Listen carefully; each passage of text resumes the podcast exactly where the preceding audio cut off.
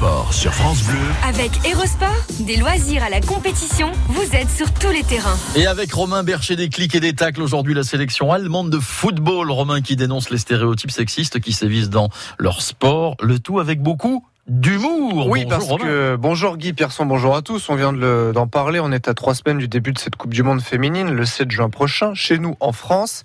Alors, euh, sur les réseaux sociaux, il y a un clip euh, assez bien rythmé et sous une lumière tamisée qui a été publié euh, par euh, la fédération allemande, hein, juste après l'annonce de la liste des 23 joueuses pour disputer donc cette compétition.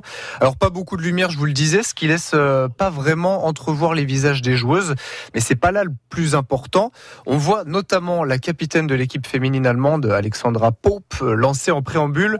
Nous jouons pour une nation qui ne connaît même pas notre nom. On a été championne d'Europe trois fois, c'est ça? Faux, c'était plutôt huit. Weißt du eigentlich, wie ich heiße?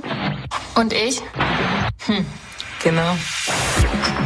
Wir spielen für eine Nation, die unseren Namen nicht kennt. Aber dass wir dreimal Europameisterin waren, weißt du schon, oder? Nicht?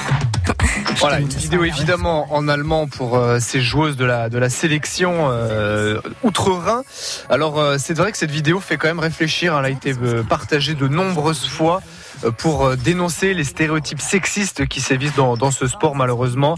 Les joueuses allemandes démontent en quelque sorte au long de, tout au long de cette vidéo qui dure euh, deux minutes les préjugés avec des tweets euh, sexistes qui apparaissent à l'écran. On n'a peut-être pas de balls, de testicules, mais on sait s'en servir, on sait très bien s'en servir même, disent-elles. Voilà comment se conclut la, la vidéo.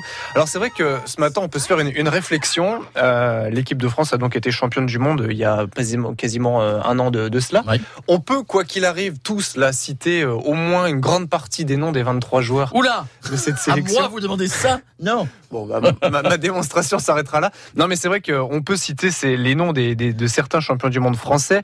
Euh, combien, en revanche, peuvent citer le nom de joueuses qui vont participer à cette Coupe du Monde, euh, dans la, au moins dans la sélection euh, tricolore?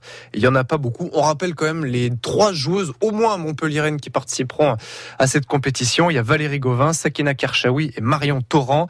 Euh, L'Allemagne, d'ailleurs, tiens, comme ça, ça permet aussi de remplir les stades, qui jouera à la Mosson à Montpellier. Ce sera le lundi 17 juin. Euh, Afrique du Sud-Allemagne, c'est à 18h. Il reste des places puisque Montpellier est euh, l'endroit en France où il y a le moins de ferveur pour cette Coupe du Monde féminine. Ouais. Voilà. Étonnant quand même. Les Bleus qui sont quand même l'une euh, des, des- des nations favorites pour cette compétition. On a une analyse euh, sur le fait que sur Montpellier, vraiment la ferveur, euh, elle est Bah, glaciale. on a eu cette analyse sur France Bleu Héros. Il y a, il y a un petit noyau dur de supporters et après c'est compliqué d'en attirer plus au stade. En tout cas, ce week-end, gros rendez-vous, gros week-end de sport pour nos clubs héroltais. Avant le MHSC qui recevra Nantes euh, demain au stade de la Mosson.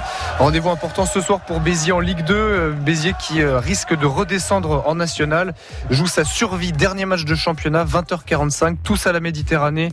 Les places sont gratuites pour euh, espérer soutenir en tout cas c'est les hommes de Mathieu Chabert. Et puis on suivra aussi les rugbyman montpelliérains dimanche midi 30 au GGL Stadium. Cette fois c'est l'avant-dernière journée du championnat contre le Stade français.